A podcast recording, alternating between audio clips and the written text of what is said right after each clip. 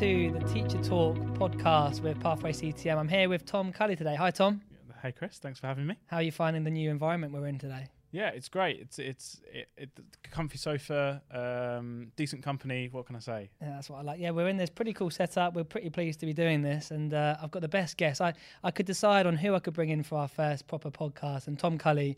Uh, we go back quite a few years through Pathway CTM. Came through the program. He's doing amazing stuff now at BT. So this is Teacher Talk. So we want to bring things back to teachers today. So the three topics we're going to be covering with Tom today is why do an apprenticeship. So the government stats are saying at the minute that apprenticeships in terms of those doing them are on the way down. Not enough are doing apprenticeships. I want to hear from Tom today in terms of ideas that he's got potentially on how to promote them. And Tom's got loads of uh, knowledge and background in apprenticeships, which we'll come on to. Second is experiences of the workplace. Um, and actually, wh- what is work experience and what did Tom do and what can we be doing in schools differently, maybe? And thirdly, is career progression and pay.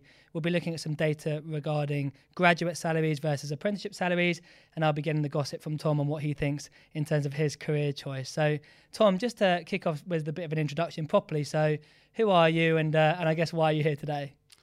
Yeah, sure. Um, no problem. And again, like I say, thank you so much for having me. Um, so I I was two, two, two and a half weeks ago from from from now, uh, I would have been saying I'm a networks degree apprentice at BT. Uh, I'm actually now a former networks degree apprentice at BT, and and I'm now a network professional, um, which uh, means that um, I work in, in one part of the business in, in media and broadcast, um, but I've also moved around the business over the last four years of an apprenticeship there, and that apprenticeship's involved uh, amazing work experiences, which I'm sure we'll, we'll have a chat about, uh, but also my my degree being fully funded, uh, a Bachelor of Science in Digital and Technology Solutions, and, and, I was really happy to, to receive some great news, as was uh, the overwhelming majority of my cohort that most of us actually graduated with first class honours degrees in Digital and Technology Solutions. Wow. So, yeah, it's been a fantastic four years. Um, had my eyes open to apprenticeships through Pathway, in fact. So, back in 2016, when I just joined year 12, um, uh, Chris, you, you came into my school yeah. and um, admittedly i went away thinking degree apprenticeship's a free degree and all this work experience it must be some kind of pyramid scheme. It must mustn't be true. But actually going away and then going wow chris was absolutely right. Look at all these amazing programs with big businesses big brands uh, as well as pivotal small businesses as well. I was really loved taking that away and, and applying for for eight in the end and, and as i say ending up at bt no, it's amazing, Tom. And, and we'll come on to the Baker Clause and what teachers need to be doing maybe a bit differently in terms of those engagements with different types of services that aren't just universities. So yours was year 12, was your catalyst for change, is that right? Yeah, absolutely. And um, before that point, um, for, for, for, some reason, I thought I was destined to study at the University of Glasgow and, and study a double honours in computer science and politics. Why Glasgow? Uh, you know what? It was the only uh, country, uh, only country, the only university in the country that offered um, a double honours in those two subjects, computer science and politics, and I was in, interested in both of them at the time. Not not not, not any longer um, when I saw the opportunity to do an apprenticeship, but um, yeah, it just happened to be that that was where uh, it was the only people who were kind of offering that course, and having visited it, I thought, yeah, this is a pretty cool place to be. Um, I, am not sure what my parents thought. Maybe they thought I was trying to get as far away as possible, being from just outside London. Uh, but yeah, I'm, I, equally they they love the idea of the apprenticeship when I when I put that on the table. So that's amazing. So Tom, you went down the apprenticeship route. I went to uni myself many years ago.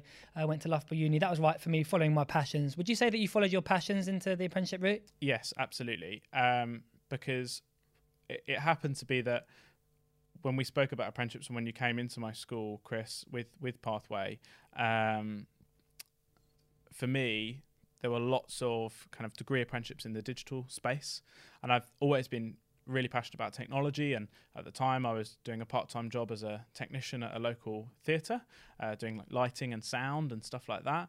Um, so to then branch that into either kind of software or networking or cyber, um, and th- that's kind of where a lot of the programs that I applied for kind of uh, revolved around either networks or software-based roles. Uh, obviously, leading into a networks role now, but I was always I've always been passionate about technology from a young age, and I knew I wanted to go into technology. Uh, I'm really lucky that, that, at the time there was a real real boom of degree apprenticeships in technology. So yeah. So I'm going to get right onto it because you you mentioned their passion for tech. So many teachers I remember sort of telling us you can't do this if you don't do that and, and, and if you don't study or get the grades here, you can't do X, Y, Z. Yeah. I think young people think that too much these days. Whereas uh, uh research from the Institute of Student Employers say 86% of employers don't actually care what you're studying. Mm. And what what about at, at BT? Do, do you have to study the STEM subjects? Well, uh, to answer that question, do you have to study a STEM subject to go into technology uh, at BT on an apprenticeship? The answer is no. Um, and for me, what I go back into schools and tell now, having been through the process, is there's no yellow brick road. And I think for too long, schools have been in a position that you say, you know, you've got to go to university. The the most successful people with the highest salaries and the most, uh, you know, successful careers go to university, and I don't think that's true. Equally, I did go to university, but in a in a different method.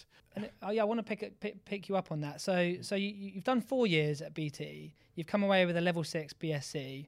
Just just for those out there that that might hate against apprenticeships or maybe not understand it, that is the equivalent of the, someone who went to uni. I got a BSc, I got a two one, but I paid well, I paid a fair bit of money for it. But you didn't do that. Just to really make it clear for us. Yeah, absolutely. So um, uh, exactly as you say, I have a first class honours degree in Bachelor of Science of Digital and Technology Solutions. So exactly the same as as, as an equivalent Bachelor of Science. So computer science is a Bachelor of Science degree. It's the same. It's the same level. Um, difference being, I haven't paid a penny for it.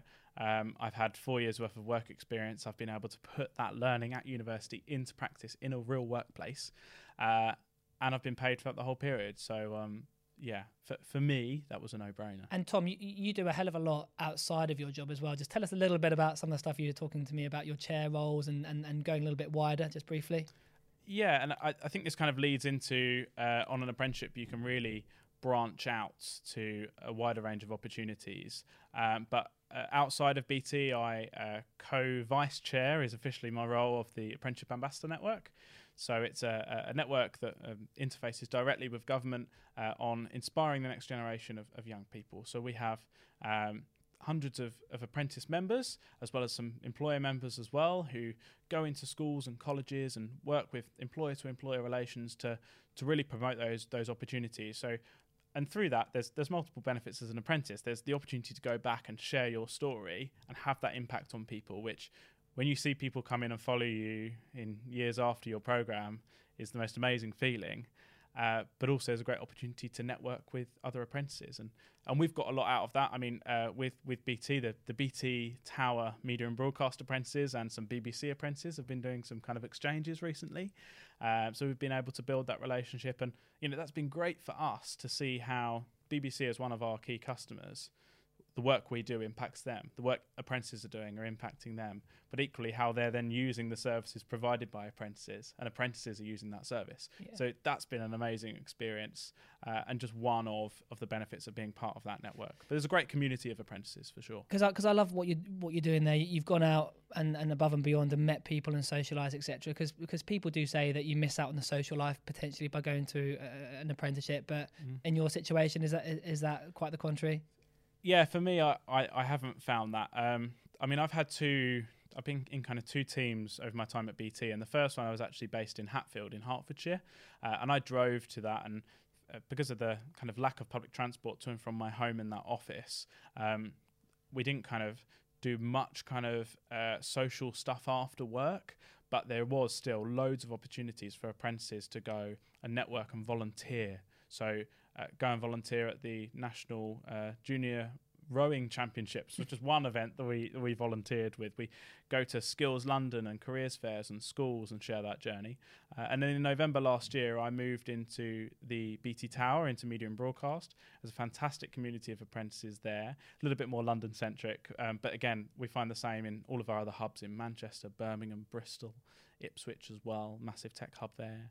Um, so there's a great community of apprentices but also there's kind of another step up. There's those early careers communities. So uh, the the apprentices and the graduates and the uh, industrial placement students. And actually, in 2020, um, just before COVID, I went on a ski trip with uh, BT apprentices and graduates, and there was about 60 of us in Val Thorens in France, um, and it was a great week. Um, you know, that was a kind of quite a discounted trip through the the scale of our group, but a great opportunity. And actually, funnily enough, some of those people who I met on a social basis, um, I'm now working with um, actively on products and services in, in our day jobs. So, yeah, there's a great community. And I think, to be honest with you, Chris, the, the biggest difference is that um, as an apprentice, you're earning a wage and you're in a position to, to be able to go out for some drinks with some friends, or go to this event, or go on that ski trip, whatever it might be.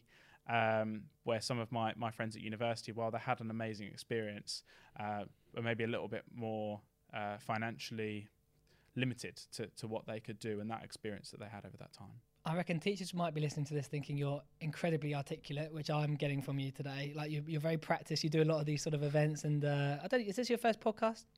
Um, I've done a podcast There you go. before, but not this. Being Not this professional. I have to admit, I'm Right. loving the, the setup, the mics, the cameras. Thanks for that. So, um, No, I like that- it. that's, that's But but who shouldn't do an apprenticeship? Because okay, so I went to university because I didn't know what else was out there. I didn't do an internship scheme, which is annoying because um, seventy percent of graduates um, go into the top one hundred graduate firms. Um, opportunities come through internship schemes. So if you're a young person out there who's going to uni and sleepwalking like I did, it's quite an expensive sleepwalk. But who shouldn't be going to apprenticeships? Because like surely not everyone's as articulate and together as you. Like I definitely wasn't. I think I'll answer that in two parts. I think first and foremost, the apprenticeship develops you unbelievably. I, I wasn't this confident when I started in September of 2018 at the beginning of my program. So there's definitely a development journey there. But also on the kind of, is this for everyone piece? Um, no, of course not. No, no one option, no one career is right for everybody. We all know that. Um, and actually, for me, the apprenticeship has been perfect in every way. For some of my friends who went to university, who, for example, studied a degree that now is not an area that they're actively Mhm. working in, but actually, nonetheless of that, which a lot of people go, oh, you know, you wouldn't want to go to university and, and walk away with a degree that you're not going to use. And in the most part, I might agree with that. But actually, I've got friends who who did do that. Uh, but actually, the experience of going away to university, that social reset, that living away from home.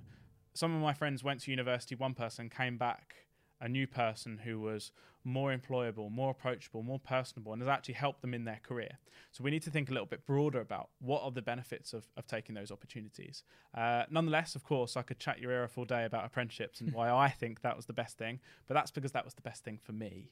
Uh, what's important is that we provide a, a wide range of opportunities so that young people or, or anyone in at any stage of their career can make the right decision for them, and they. In this scenario, the only people who can make that decision. Tom, future politician, I think, coming. I think we need you in, in politics, actually. Um, and I just want to talk about your secret sauce, so to speak, because you were clever, right? So you went to, I don't know if we can say this, but we'll see, but you went to BT, but you kept something up your sleeve, didn't you, just in case? And I think this is quite a, a clever idea and people should know about it. Yes, absolutely, and uh, yes, it's in, it's in the know. I'm not going to get any uh, any scary emails, um, but no. So I I actually applied for five universities through UCAS, which is kind of like the standard application, um, as well as eight apprenticeships of different levels. So some equivalent to like A levels, some um, kind of level four, which is almost like a foundation degree kind of level as, as a rough idea, all the way through to level six, which is full degree. Um, and I also applied, as I say, for university. Um, so I ended up that by results day, I had one apprenticeship offer and one university offer. So I had the BT four year long Digital and Technology Solutions apprenticeship, uh, and I had an opportunity to go and study computing at the University of Kent. Um, and they were both kind of good, uh, good opportunities. Um, but for me, I thought the apprenticeship was more, more me. Um, equally, how would I have known that? I wouldn't have known that until I was on program and actually was living it. So what I decided to do was call the University of Kent and say, uh, I've, I've received an offer for September 2018. Is there any chance I could defer it to September 2019? Um, which, again, it's not a guarantee that universities will let you do that, but I, I've heard that in the most part they, they may do, and in this case they did.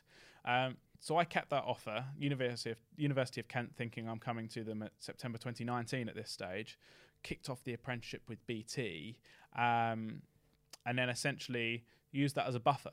So that if I didn't enjoy the apprenticeship after six months, I could drop out of BT um, and and still have that offer sat there waiting for me without having to go through the UCAS process again and reapply and, and go through all of that.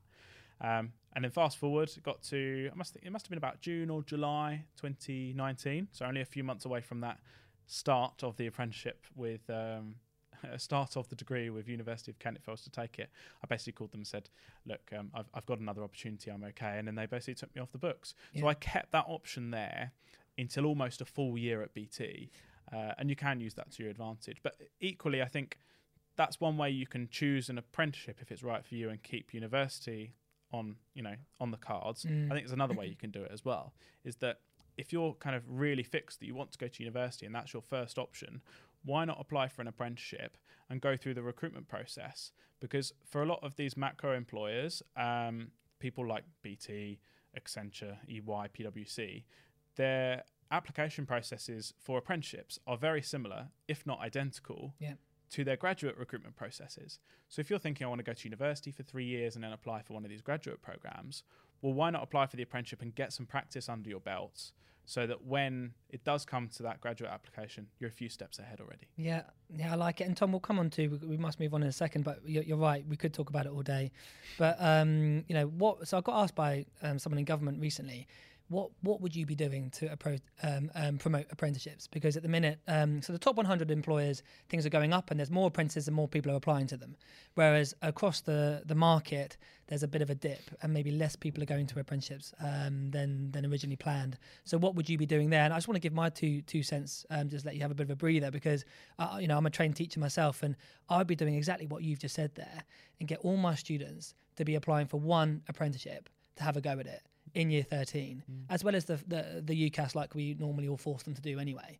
Um, because like you just say that the, the practice of understanding where you want to go it could help you decide better where you wanted to go to university but surely that's what we should be doing as teachers and having a go and and also learning how to fail and fail gracefully and and not getting uh, rejected um, and, and that ruining your life.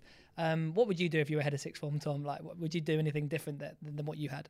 Um, well, first and foremost, being rejected is part of life. Mm. Um, seven apprenticeships rejected from every single one. I took a piece of feedback forward. you got rejected from seven from seven. Well, th- some of them I I kind of during the process, although I got rejected, kind of realised it wasn't the organisation for me. So if I would have been offered it, I would have declined it Okay. anyway, even if that was my only option. but I love that's that part of the process, right? Is that you you walk into an assessment centre, you meet the colleagues, you get a feel for the workplace, you see the people moving around the office, and you go, could I see myself here?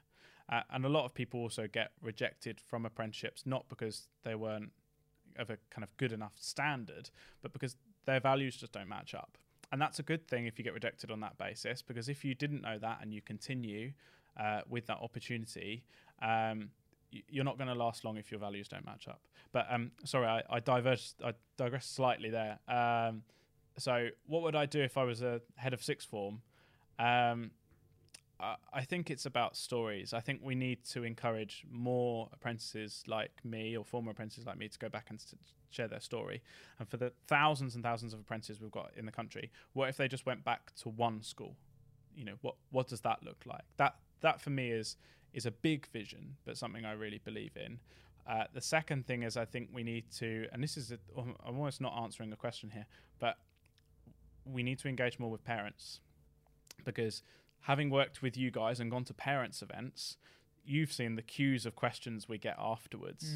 Mm. Um, and I think that there's a possibility, and I don't know this, but I think there's a possibility that some uh, students maybe hear from apprentices or hear about apprenticeships, uh, maybe go home and, and the idea or the vision doesn't land so well because the parents haven't heard it from the horse's mouth, right? They haven't heard it from the apprentice. They haven't heard it from that advisor that's seen apprentices be really successful.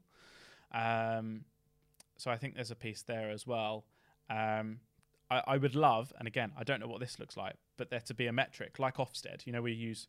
I, I'm a little bit old school because when I went through school, it was all A star to C. But that term, you know, X percentage got A star Yep. to C. We hear it all the time in schools in every single corner of the country. Why don't we have a metric about people who leave sixth form or or, or at 16 and hit apprenticeships or um, internships or because because they are, as I say, there's no yellow brick road. Um, what about entrepreneurs?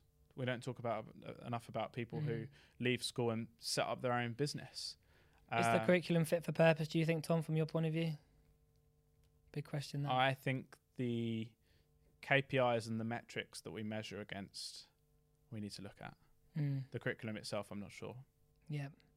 Well, it's interesting. We can go on and on about it, but it's interesting to hear that you know. I think you share the same uh, share the same mantra as me, just to have a go, apply for things, and get Mhm. out there. Because at the minute we're a bit too focused on grades and a bit too focused on just like getting through each exam, which is a shame. Because there's so much out there. If you just done that and you hadn't had the right teacher, or you they didn't let Pathway CTM in, Do you reckon you would have ended up at uni or? Yes. Yeah. Short short answer is yes. I I, I needed, as a lot of young people, I think, just need someone not to do the work for them, but just to open their eyes. For me, I was lucky that you guys did that. Um, I think if it wasn't for that presentation back in what I think was September of 2016, Robert I Barclay was it? Robert Barclay Yeah, Academy in I remember it Um, back in the day when I was out there doing it all. and actually, uh, you know, I, I I'm not gonna I, I'm not using this opportunity to to promote them, but actually, what they did for me, um, in respect to providing opportunities outside of the curriculum, was make or break. In respect to volunteering, in respect to uh, being on the student council, in respect to charity work, um, that is what made me employable. Yeah. Not quite the academic side of things. Yeah, which which comes on to experiences of the workplace, right? So um, four or more encounters with an employer means that you learn 22% more than the mate that doesn't do that over your over your career. So that you know, also there, there there's more stats around you not becoming um, so likely to become NEET. Um, that's not the conversation we want to be having on this podcast because we don't want to be supporting people anywhere near that that category. But there's something called the Baker Clause, which teachers will know about. That's being slightly updated uh, from January. We- we- We're yet to find out the exact details, but ultimately, Tom, it used to be you had to have two encounters uh, pre 16, two encounters ideally post 16 around training providers, colleges, employers coming in and speaking to you about the more vocational side. Exactly what you're talking about there sounded like your school did well to bring in people like Pathway to come in and have those discussions. They're now bringing that a further step, and there has to be another two encounters in Key Stage 3. So bringing that in even earlier. So I suppose you didn't look up, same as me actually. I didn't start thinking about stuff till I was in year 12. Same probably for you as well. What what impact would that have on on Tom Cully potentially having more encounters? I don't know. Let's say having Pathway CTM coming in in year eight, for example. Do you think that would make a difference uh, to, to to where you ended up, or helped you in any way? For me, I think it's about consistency. I mean, the short answer is yes, I think it would. Um, but actually, if we say something in year eight and actually it's really valid for year 12 or 13 and it never comes back up again, I mean, we, we that needs that needs to fit right. Okay. Hmm. I think framing and timing is so important. I, I almost find that the, the best use of our time and our ambassadors' time to talk to young people about apprenticeships is kind of 16 to 18. So year 11, 12, or 13 They're clued onto it a bit more but as long as we start early in year 11 so september october the beginning of that school year th- they're really thinking about it where I, I think year 7 8 9 and maybe year 10 it's kind of oh we'll worry about that then so i think what the answer the short answer as i say is yes but actually it's the framing of that i think year 7 8 and 9 maybe year 10 we've got to talk about soft skills we've got to talk about volunteering we've got to talk about how that develops you as a person and just on a really general level um, and then we've got to talk about implementation, right? A little bit later, year Yeah. 11, year 12, year 13. Okay, well, you know, you're confident speaking to these people, you've got these soft skills, you're resilient. And, and actually, a lot of the time, and I say this really often, is people are asked in application processes about being resilient, about being team leaders, and they're expected to give a scenario. Yeah, not, Mhm. you know, not just competency. I based. am Yeah. competency based questions where you have to say, tell them a time when you've Yeah. been a, a leader. Um, and there are a lot of young people who are leaders, a lot of young people who are resilient, don't quite know how to answer those questions because they've never been asked. Even just stimulating conversation to get young people thinking about the time they've been resilient. And I do this a lot with, I mean, young lads who maybe footballers, uh, again, don't want to stereotype at all, but if I kind of go, I get, a, a, you know, I'll ask who's resilient, and everyone kind of just stares at me, and I go, okay, who plays football? And a load of people put their hands up. I say, okay, when you get tackled, or if you fall over or whatever, and you lose the ball, do you just go, oh, can't be bothered with this, I'm off, or do you get back on on you know you, your your opposition and try and get get control back, and then try and score more goals? Yeah. And obviously, the answer is we carry on playing, we try and get that control back. That's resilience. Yeah. But actually, I don't think young people often know that that is a, a reasonable example to give in respect to a time that, that someone's been resilient. Yeah, and that, that brings me on actually off topic, but we work with Cappfinity who do the strengths profiles. Hmm. And so for, for young people from disadvantaged backgrounds, might be free school meals, uh, we give them, uh, by coming through our program, free access to one of those strengths profiles. And resilience was the top um, strength Hmm. that employers wanted over, over the COVID period. You know, it went to number one.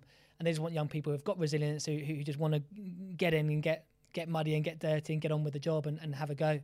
Um, I think that's quite meaningful, really. I, I wish I'd started my schooling career with a strengths profile telling me scientifically what I'm good at. So yeah, teachers out there, I think it's so important that we try and put that sort of stuff into the curriculum. It's not just putting you in a box because if we put Tom Cully in a box, you know, he might have ended up somewhere that would have been not your right destination because you, your school helped you see what else was out there, which is why it comes back to the Baker Clause being so good that we are trying to bring that lower down and it might impact people to make different decisions because not everyone would have made the right decisions that, that maybe you made. And maybe we'd have gone for music instead of a science, or who, who, knows. Um, but I think what we will see is employers probably not being too interested in coming down to key stage three potentially. But we need to make sure that young people know that ultimately from post 16, there's three routes now, really. There's A levels, Mm. which you and I took. I took BTEC actually, BTEC and A levels. I actually did a mix. So I did two A levels and a BTEC, which Yeah. uh, well, two A levels and one BTEC equivalent. So Yeah, I did two two BTECs, one A level, Yeah. double business studies in PE. I just picked the, the ones that I was good at, right? What yeah, about you? Maths, geography, and a BTEC in music. Okay. Um, again, that was more about like balancing the stress of being in, Yeah. in, in in sixth form. So it was like, oh, I can do music. I can kind of chill out at this stage as well. So you and I did A levels and BTECs. BTEC's now being replaced. It's coming in um, with T levels. Tom, you know a little bit about T levels, don't you? I want to I want to ask you about that. So you've got A levels, T levels, or apprenticeships from 16. And, and I guess if we can get our young people understanding that, um, the earlier the better. Um, it's interesting because A levels, my view on it is a lot of um, people would be doing A levels. You might want to be the, in the in crowd. You might want to go down that route. Versus T levels, 45 days work experience. It seems a little bit more on the apprenticeship side. Um, I, I feel like that negative stigma sometimes that we get for apprenticeships versus the graduate route, I think will be implemented for A levels versus the T levels. But we need to get on board because employers and colleges and schools are going to be using them. Hmm. What's your view on T levels for the teachers out there who might be thinking, "What on earth am I doing with this?" I, I think that there's a really exciting opportunity for T levels. Uh, I, I um, one of the, the kind of examples I gave earlier, or we've already spoken about, is is taking that university knowledge and putting it into practice. And for so many young people, just doing the work Hmm. from the study is a deal breaker from uh, an assessment point of view, from a performance point of view. So even if we're just providing them with 20% of the time in a workplace to put things into practice, I think that makes a world of difference. And for me, if you look at that from like a BTEC where you would have spent 100% of your time on a kind of vocational course to now having to spend 20% time, for example, implementing in a workplace, I think that's an upgrade. Don't get me wrong, it's technically difficult, and, and we've got to make sure there are employers who really see the value in doing this. Mm. And I think the value is then that's future employment on apprenticeships, on entry level roles in their organisations after the T levels. But I think providing an opportunity for young people to put these things into practice, these skills into practice, is really exciting. Yeah, is it a route that you would consider? Do you, do you think if you had your time again? Um, It's Uh, tough, hypothetical. It's a really, it's a really tough thing because it, it wasn't there at the time. Um, I, I didn't consider college at the time, and that was probably because of the makeup that that almost all of my year group just stayed on at sixth form at the same school. I but then surely most went to uni as well. yes, they did. Um, but going to college wasn't going to cost me nine thousand pounds a year. Maybe go. that's that's that's probably where I would have drawn, Okay. the, line, drew, drew the line. Uh, was was that for me? It was like, do I really want this debt? Um, and yeah, And how do you feel about that now versus your mates who have been to uni? So your friends who went to uni, where are they now? Are they are they out of uni? What are they doing? So uh, it's a bit of a mix, Yep. really. So so some of my friends are uh, out of uni uh, on graduate programs and stuff like that. Cool. Uh, some of my friends are still at uni, provi- kind of doing quite longer courses, or took a gap year and then foundation year and stuff like that, and just took a different path again. Like I say, no yellow brick road.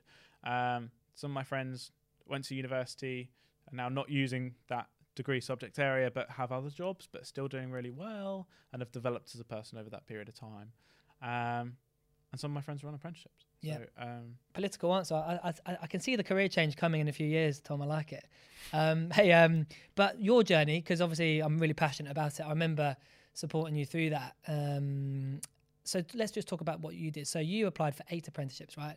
But but what was your um, meaning? Like, how did you find out about them? Like, what did you do, and, and what can people learn from that story? Um, so again, as I say, I kind of knew that it was a technical space that I wanted to go into. Um, I actually used the Pathway website at the time to see lots of different, and again, I kind of had my mind set on a big brand, Yeah. kind of the the Microsofts, the Googles, the Amazons, the the BT, the Accenture, PwC, EY. So so essentially, what I did is I went through all of the companies on your website. There's a there was a I don't know if that that page still exists. Still there. Okay, it's great. Yeah. Um, another one I, I sometimes use is uh, it used to be called Vacancy Snapshot. I think it's called Amazing Employers now. That's a government site. Uh, it has kind of a lot of, of big businesses on. Um, There's loads out there now, aren't there? yeah, there's So, quite yeah. a few, but again, the, the similar names come up, right, for these yeah. macro businesses uh, or big brands. Um, essentially, I just went through the list and I went, okay, uh, let's try and filter out the ones which are the ones that have technical roles. And I just had a spreadsheet of all these different companies and all the different schemes. And some, and then I had a look and I went, okay, so there's this company has a networks one and a software one. Do I want to do one or the other? Do I just want to do network? So shall I cross that one off my list because they only offer software or something like that? Um, as I say, I applied for eight. Um, so uh, so five were level six, so degree level. Um, two were level four, which was like the uh, kind of um, almost like the first year at university, like a foundation degree equivalent uh, apprenticeship, and one was level three. Uh, and and some people say to me, "Oh, Tom, well, why did you apply for a level three apprenticeship when you've just done level three qualifications, which were my A levels?" Um, Teachers say the same thing. yeah, exactly. Uh, and and and the answer was um, that application was with Google. and as a fairly like young person wanting to get into tech, that was like, oh, what a cool opportunity to work with Google. So um, so that's essentially why why I applied for that one. And albeit it wasn't successful, I got great insight into the organisation and saw stuff like that. And they say, you know, not everyone who applies for the business on their first attempt gets in. Sometimes it takes two or three attempts. So maybe that's part of a journey. I don't know. Um, but yeah, a lot of tech companies, and then I basically just applied for each of them uh, with a with a different CV and cover letter for each, which was kind of Yep. bespoke to those organisations and their their values as well. So which is really important. Good, good, good. And I remember you came out to the events physically. You got into London and you met them, which is what it's all about, really. And we're bringing those back now. The physical events over COVID, we did them all online. Yeah. Um, so career progression and pay is my third topic. So research from the Institute of Student Employers said recently that the top sort of 100 firms, like those big brands that you talked about there, and which I really encourage young people going to, because if you're not going to go to uni and you work for a big sexy brand, it's you know it's, it's quite a clear message to say that you're employable, isn't it? Um, so thirty-one thousand pounds is the average starting salary for a graduate for these big, you know, sexy brands, uh, versus about twenty, just over twenty k for apprentices. So about a 10, 11 k difference there. So that's what you've got as a starting point. But then, of course, Tom, you know, we want to hear from you versus the debt um, differences, I suppose, in that, and how you see your earning potential versus um, BT graduates. In fact, I'll just come to you there on that. You versus a BT graduate, do you get less opportunities? Are they um, are they maybe getting a, a gravy train vet that you don't? Uh, well, well, in respect to opportunities and to get involved with the wider business, I, I think they're they're similar, and also it's one of those scenarios where it's the more you put in, the more you get out, and also seek to create opportunities is something that we we try and tell each other um, within the business. Um, in respect to, to pay, uh, I, I think it's fair to say that a apprentice rolling off of their program um, is going to be in a better financial position to somebody joining the graduate program. Mm. Now, don't get me wrong; it's slightly unusual example to give because one is at the end of their program, one is at the beginning. But the person finishing the apprenticeship has been paid for four years, has highly likely been given a pay rise after every single year. Um, has also you've also got to include the indicative cost of nine thousand pounds a year to go to university. So you can almost argue that is an addition to your uh, um, kind of salary every year because that's what you're saving if you think of it like that. Um, where again, somebody on a graduate scheme, not only have they got uh, a salary which is probably less than what an apprentice has earned over three years, um, so that then they're in line with each other in respect to timelines, but they've also got the debt to pay off as well. And Tom, um, the majority I hear from apprentices, uh, I really like the ones that obviously apply for uni, apply for apprenticeships, and they just keep their options open. I think that's amazing, and everyone should be doing it for practice, like we mentioned. But then the model kind of is I'm at home still uh, doing my apprenticeship, and the people I hear, which I'm quite jealous of really, because I didn't get on the housing ladder till I was over 30, um, is um, they're living at home, saving, uh, not much rent, hopefully from mum or dad, uh, or mum and dad, and then they hopefully buy a house or a flat quite early. What's your strategy? Is that the same? Yes, just keep saving. Yeah. At the moment, I'm in a, I'm in a quite fortunate position to still be at home. Uh, again, uh, pay, paying some some rent to mum and dad, uh, keeping them happy. But yeah, uh, as I say, um, still still living at home. Um, I, admittedly, I think my mum's quite liking having me at home. Um, You'll have to say goodbye eventually. I know, Yeah. I know. But I'm thinking uh, with with depending on what the housing market does. I mean, it's quite it's quite a difficult time to predict. But I, I'm thinking over the next 18 months, You'll be able to buy. I'll be able to buy. At what age? Uh, at that stage, I'll be 23. Wow. Okay. Well, look, I think that's a punchy message there. Um, hey, Tom, I just want to ask you on um, research a few years ago from the Sutton Trust. Um, just see what you think about this. So, average earnings over a lifetime for depending on what qualification you got and where you got it from.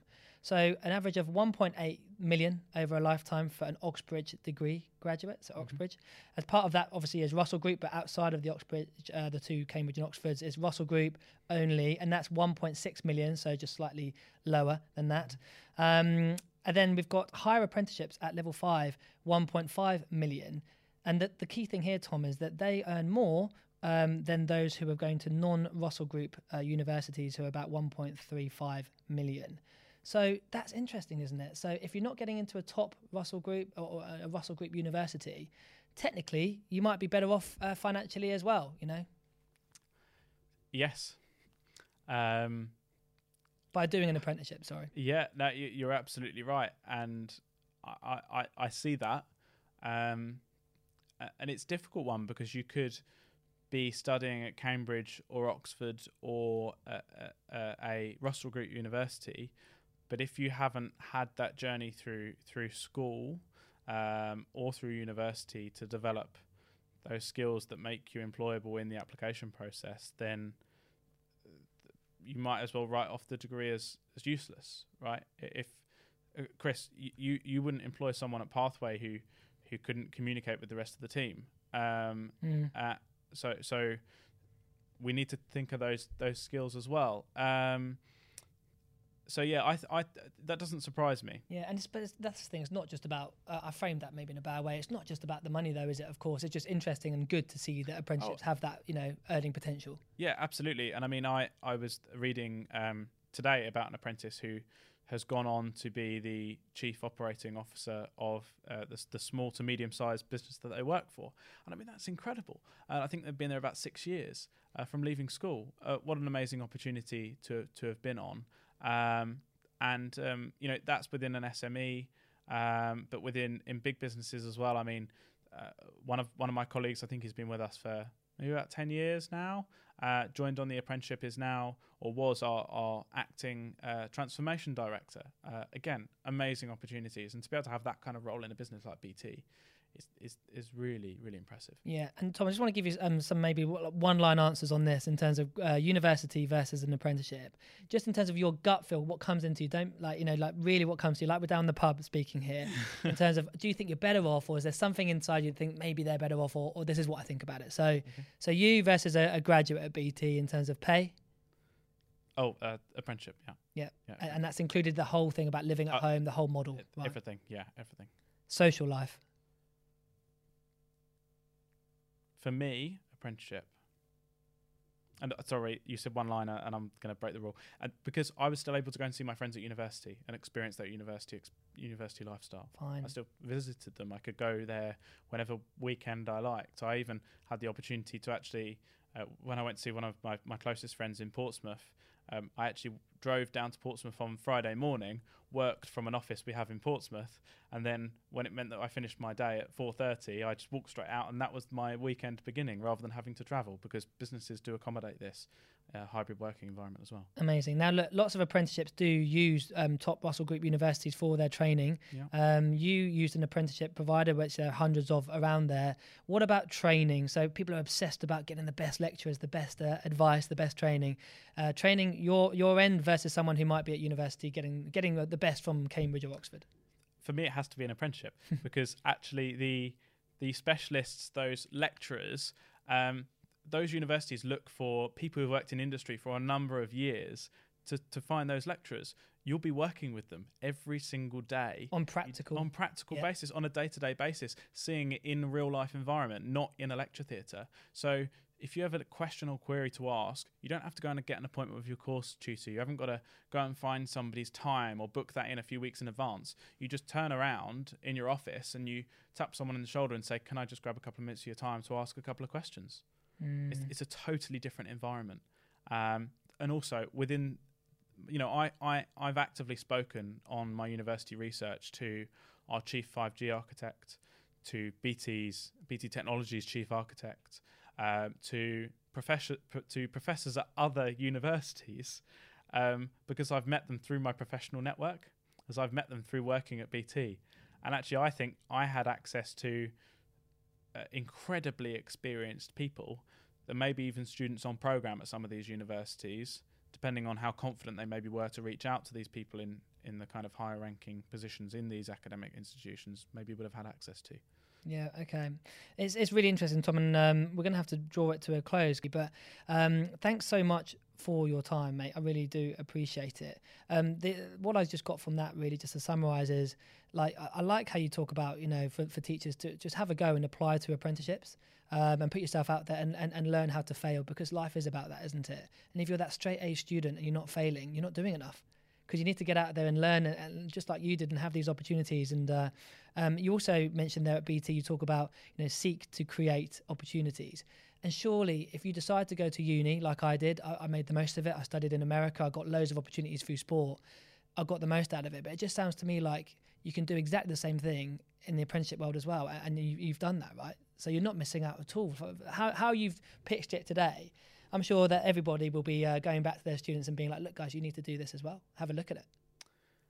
Yeah, and, and I mean, like I say, it depends how you create those opportunities. Um, just looking at this, there will be a community of people. Mm. You might be di- not directly connected to the, that community, but build those connections with people. Uh, I mean, inevitably, when it comes to experiences and, and the apprentice lifestyle, um, people want to network, people want to be part of something bigger, and, and people by people, right? So for me, there are just so many opportunities that you can create. Working with the BBC, doing that kind of uh, cross apprentice community piece of work that we've done, we just said, Do you want to come over to BT Tower and see what we do? They said, Sure. Do you want to come over to New Broadcasting House and see what we do? that's where it started. It, there wasn't any directors or HR people or apprenticeship people involved in starting that. The apprentices started it. So if you think you've got a good idea, just just you just got to put it out there. And I think when you are in some of these larger businesses and you have that platform to do that, or a lot of, in a lot of case funding as well, if you if you speak to your apprenticeship team or your your manager, um, there are incredible experiences and opportunities there. No, definitely, Tom. And and uh, just finally, just for our uh, listeners, uh, we're not sure uh, who you're going to be. Hopefully, some career staff and some head of six forms and some teachers out there. We'll get some feedback from you, hopefully. But if you want us to go into more detail on explaining the levels for apprenticeships, we can do that. If you want us to look into more around the training side of things and what Tom did with his textbooks and where he turned up to university or where he went for that uh, with the trainers, we can go into that as well. Um, and indeed, Tom's now finished his apprenticeship scheme. He's got his degree. He's off into the into the world. Um, but you know what happens after then? And you know, Tom, you know, it doesn't just stop there for him, and we can elaborate on that um, even more um, in, in, different episodes. But Tom, thanks so much for your time again. I really appreciate it. You know, you came through the program many years ago. It's great to speak to someone who I I don't remember the exact day when I came into that school, but I remember your whole journey and your attitude towards it. I've always said you'll be a future MD. I still hang my hat on that. But maybe in ten years' time, there's a career in politics for you today. I think you've done uh, really well on the podcast. Not sure, but look, I'm really grateful. Thank you for having me, and I really hope that a lot of what we've been chatting about is going to be really helpful for, for schools and, and, teachers as well. Great. Thanks so much, Tom. Thanks, everyone.